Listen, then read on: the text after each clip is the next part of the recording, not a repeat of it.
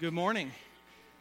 It's good to be together this morning, and as we enter into this time of attending to God's Word, I want to invite you to join with me in a, in a responsive reading based on Psalm one thirty-six. You'll see the words on the screen, and I will read the white, and I'll ask you to join with me uh, to read the yellow words. Let's read this together. Give thanks to the Lord because He is good. God's faithful love lasts forever. Give thanks to the God of all gods. God's faithful love lasts forever. Give thanks to the Lord of all lords. God's faithful love lasts forever. Give thanks to the only one who makes great wonders. God's faithful love lasts forever. Give thanks to the one who made the skies with skill. God's faithful love lasts forever. Give thanks to the one who shaped the earth on the water. God's faithful love lasts forever. Give thanks to the one who made the great lights. God's faithful love lasts forever. Give thanks to the one who brought Israel out of Egypt. God's faithful love lasts forever. Give thanks to the one who led His people through the desert. God's faithful love lasts forever. God remembered us when we were humiliated. God's faithful love lasts forever. God rescued us from our enemies. God's faithful love lasts forever. God is the one who provides food for all living things. God's faithful love lasts forever. Give thanks to the God of heaven. God's faithful love lasts forever. Let's pray together. God, we are thankful.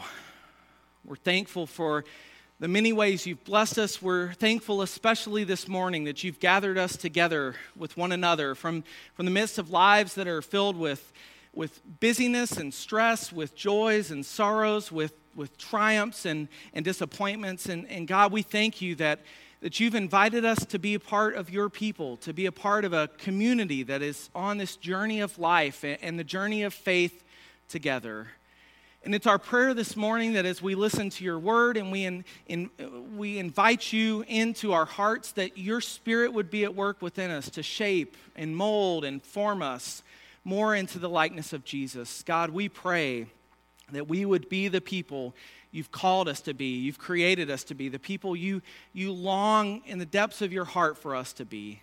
And we pray that our time together this morning would be a part of helping us become those people. We pray these things in the name of Jesus our Lord. Amen. One of my favorite times of the day, almost every day, comes sometime between five thirty and six thirty in the evening.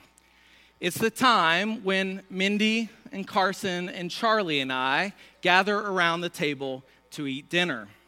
Now, there are many, many things I like about this time.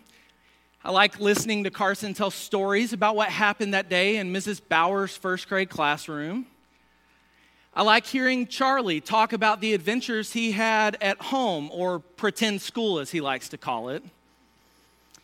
I like asking Carson to tell me the joke that Mindy put in his lunchbox for him to read in the cafeteria that day. Like, who's the king of the school supplies? The ruler. I enjoy getting to hear about Charlie's and Mindy's adventures of going to the park, going to the library, delivering meals on wheels, and, and the friends that they share those experiences with. I also love to, to be able to share with them a little bit about my day, about the work that I do here, and, and, and about the, the projects that I'm, I'm, I'm dreaming about and, and planning for, about the people that I'm getting to know, about the The excitement and anticipation that fills my heart because of what I'm convinced God wants to do and will do in and among and through this congregation. I love those nights around the table. But what I love most is when we sit down to pray. Now, I'm not going to get all, you know, high and mighty spiritual on you here. I love when we sit down to pray, mostly because Charlie, our three-year-old, is in a phase where he wants to say the prayer nearly every night. And when Charlie prays, there's something about it that is so different from the prayers that I pray or that Mindy prays or that Carson prays. When Charlie prays, perhaps like many other three-year-olds, he prays with his eyes wide open. He prays looking around the room, taking it all in. And his prayers, they often go something like this. He looks out the window at the backyard. Thank you, God, for the trees. Thank you, God, for the grass. Thank you, God, for the patio. And, and then he looks at the table that's been set. Thank you, God, for the plates. Thank you, God, for the napkins. Thank you, God, for the forks. Thank you, God, for the table. Thank you, God, for the tablecloth. Now, by this point, I'm really hungry. And, you know, I'm kind of like, okay, let's let's wrap this up. But Charlie, there's still more for him to see, which means there's more to pray about. Thank you, God, for the pork chops. Thank you, God, for the cheese. Thank you, God, for the milk. If you know Charlie, as some of you do, it's not ever really a surprise at our house when thank you, God, for Paw Patrol gets thrown in there. If you don't know Paw Patrol, if you're around a little kid at Thanksgiving, ask them. They'll be more than happy to tell you about Marshall and Rubble and Chase and Rocky and all the other pups. At some point during the prayer, Charlie usually says, thank you, God, for Carson. Thank you, God, for Mama. Thank you, God, for Daddy. Thank you, God, for our family. And at some point, one of the other three of us kind of starts to hint, okay, Charlie, how do you wrap up a prayer? Do you remember how to end a prayer? In Jesus' name, amen. What I love about these moments of being able to watch and listen to Charlie pray is that there's this seemingly endless flow of gratitude bursting out of his heart. Like everything he sees, everything he experiences, he He's thankful. And, and it's something that I, I find often in little children. They, they have this sense, this awareness that everything is a gift. What they have, what they enjoy, they they, they don't begin to think that they've earned it or they deserve it. They, they wouldn't be able to express it this way, but they have this instinctive sense that all is grace. For many of us, though, somewhere along the way, something happens. Something begins to change. The awareness, the recognition, the knowledge we have that, that everything is a gift suddenly begins to fade. It, it becomes easy to think that what we have, what we enjoy, we, we have it because we've earned it. We have it because we deserve it. it. It's a product of our hard work. It's a result of our focus. And, and it's a reward for our dedication and our determination. It becomes so easy for us to, to convince ourselves, as one of my mentors used to say, that we hit a home run when we were actually born on third base. And this is precisely why I need a little child like Charlie to lead me down a path I would struggle to go down on my own. And, and maybe you're right there with me. It's, it's why Charlie's prayers have become such a meaningful part of my life. It's why the gratitude of children is such a great example to us. Their gratitude reminds us of our tendency to take things for granted, especially the little things, the simple things, the plates and the napkins, the tablecloth. Not only that, but the gratitude of little children serves as a warning to us not to let our hearts become self-congratulatory, not to let our minds believe we're self-sufficient. Instead, the grateful spirit that we see so often in children calls us to an awareness that everything is a gift, that all is grace. I can't help wondering how different our lives would be if you and I could recapture this sense that everything is a gift, that all is grace. What effect would it have on the anxiety that drives us each and every day to do more, to be more, to accomplish more? what effect would it have on the relationships that become difficult and complicated and even fall apart because we're so quick to take credit or so eager to assign blame? What, what effect would it have on the lust and greed that can so easily overtake our hearts and minds, convincing us that all that we have is still not enough? What effect would it have on the critical spirit that takes up residence in our souls, leading us to find fault rather than delighting in goodness and beauty, even among things and people and situations that are imperfect?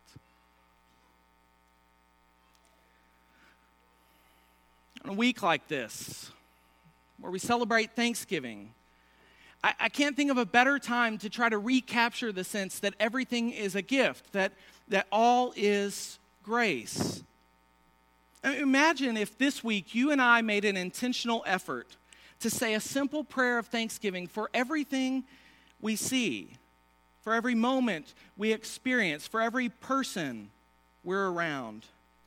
Now, this may seem like such a basic idea, like common sense, that it, that it feels silly to spend so much time talking about it. But, but when I start to think that, I remember how many, many times through Scripture, God's people need to be reminded to give thanks.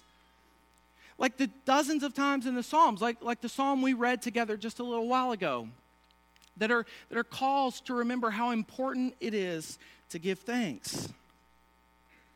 The truth is, we can't begin to be faithful to our calling as God's people unless we intentionally cultivate the kind of gratitude in our hearts that overflows in the regular practice of giving thanks. We can't begin to be faithful to our calling as God's people unless we intentionally cultivate the kind of gratitude in our hearts that overflows in the regular practice of giving thanks. You know, something tells me that, that if we could drop the pretense of being too grown up, if we could somehow get rid of the self-consciousness that keeps us from being grateful like a child, we would be amazed at the ways the simple practice of gratitude transforms our hearts. We'd be amazed. And yet, as important As, as giving thanks is, and, and it is important for God's people, God, God always calls us one step further.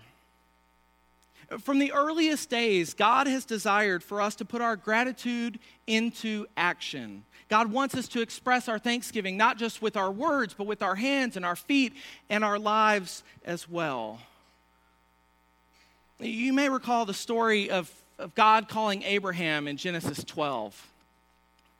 The story is is short. The, the author of Genesis didn't give us a lot of details. And so every time I, I read this story, my imagination starts firing, imagining what it must have been like. And, and, and when that happens, this is kind of what I imagine it went like.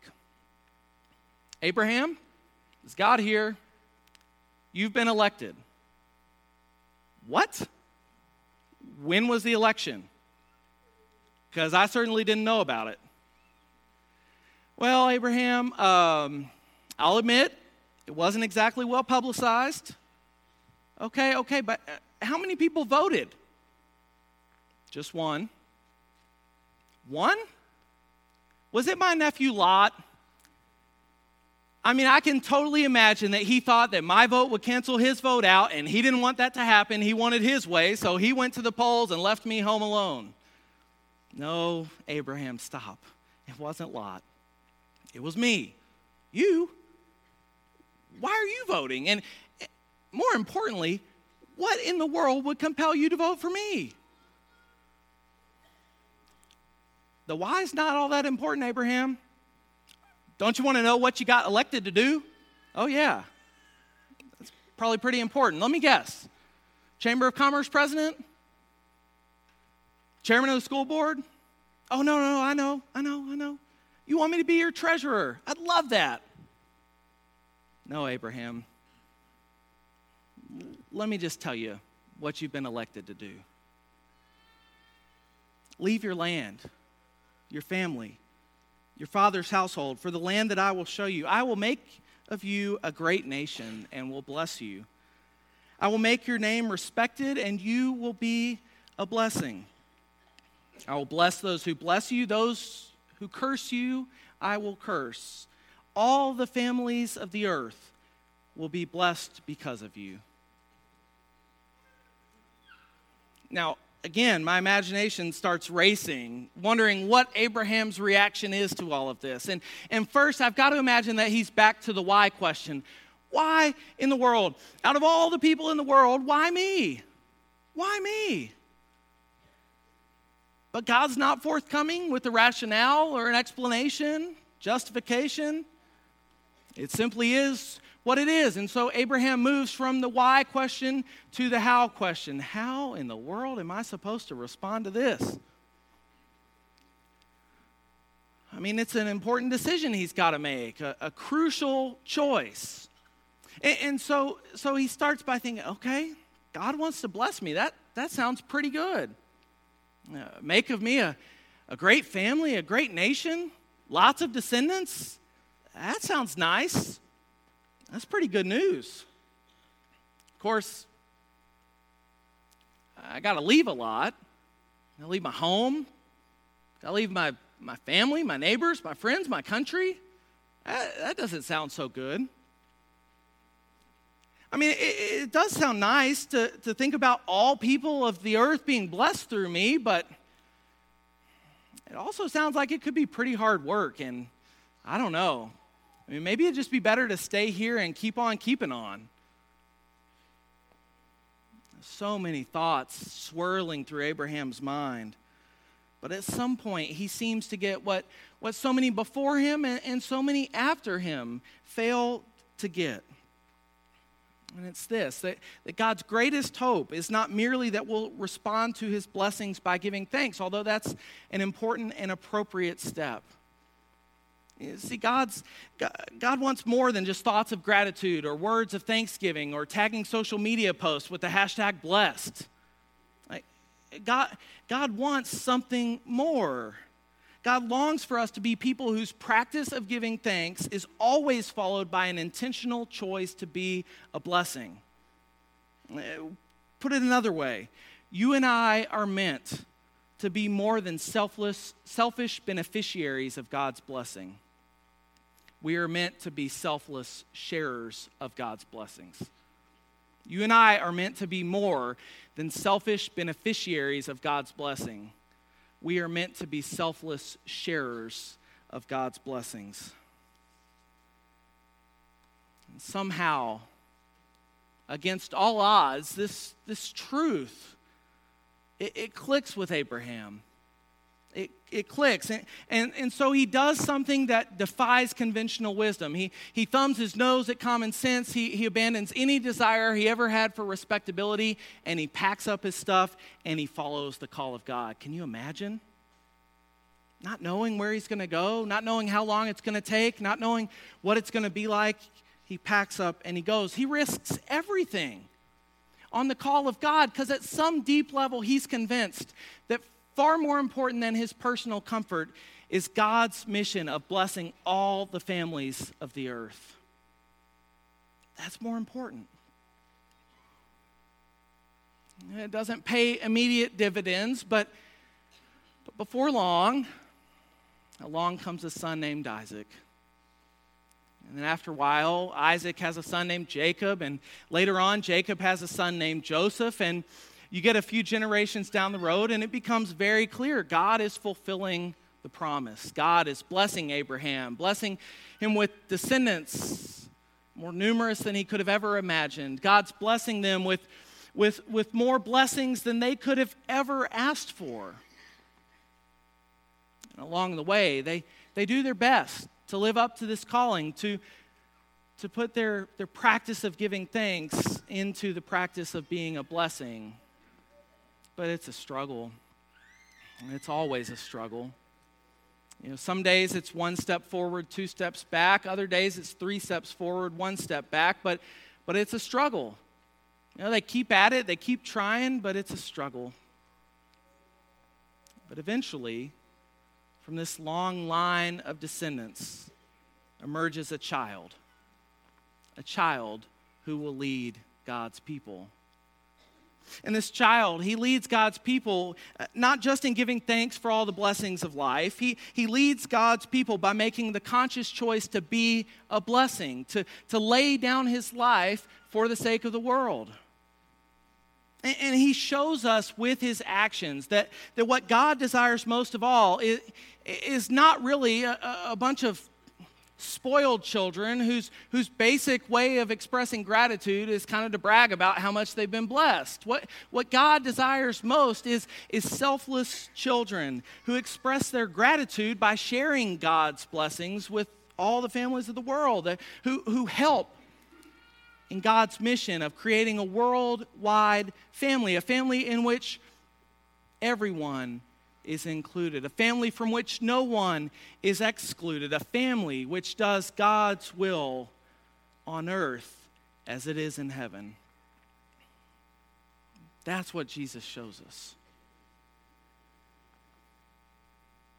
Now, I don't know exactly what it will look like for, for you to, to put your thanksgiving into practice so that you can be a blessing.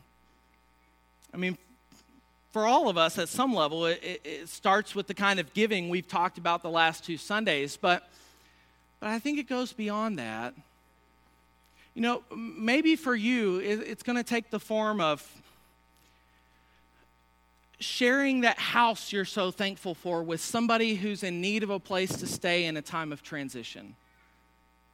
Maybe for you, it, it takes the form of of sharing that car you're so thankful for and, and giving a ride to someone who has no way to get around. Maybe for you, you know, the, the, the, the best way to put this into practice right away is on Thursday. You know, when that person shows up that drives everybody crazy and you extend the warm welcome to them that you're so thankful everybody else has extended to you. Maybe that's what it looks like for you to put this practice of thanksgiving into being a blessing. I don't know what it will look like for you, but I, I do know this. We are called not only to give thanks, but to be a blessing. Give thanks. Be a blessing. Give thanks. Be a blessing. And what if, what if this were the defining rhythm of our lives? We give thanks and then turn around and be a blessing. So this Thanksgiving, may, may we give thanks for everything that God has blessed us with, no matter how big or how small. But, but may we also May we also demonstrate our gratitude by being selfless sharers of God's blessing so that, that all the families of the earth might be blessed because of us. Give thanks. Be a blessing. In just a moment, we're going to stand and sing together. And as we do, our shepherds, along with their wives, are going to be scattered around the room, available to, to pray with you and visit with you. And And I want to go ahead and ask them to stand up, if they will, so you can see where they are. If you're struggling this morning because you're finding it hard to be a person who, who gives thanks, or you're finding it hard to, to turn that thanksgiving into the practice of being a blessing, I really want to encourage you to find one of these folks and, and ask them to, to pray with you and encourage you. But whatever you're feeling this morning, whatever you're experiencing, my hope is that if, if you need someone to pray with, you will find one of these kind and loving shepherds and give them the opportunity to pray for you, because they want to. They want to be with you through the ups and the downs, uh, the struggles and the tri- triumphs. And so find them now as together we stand and sing.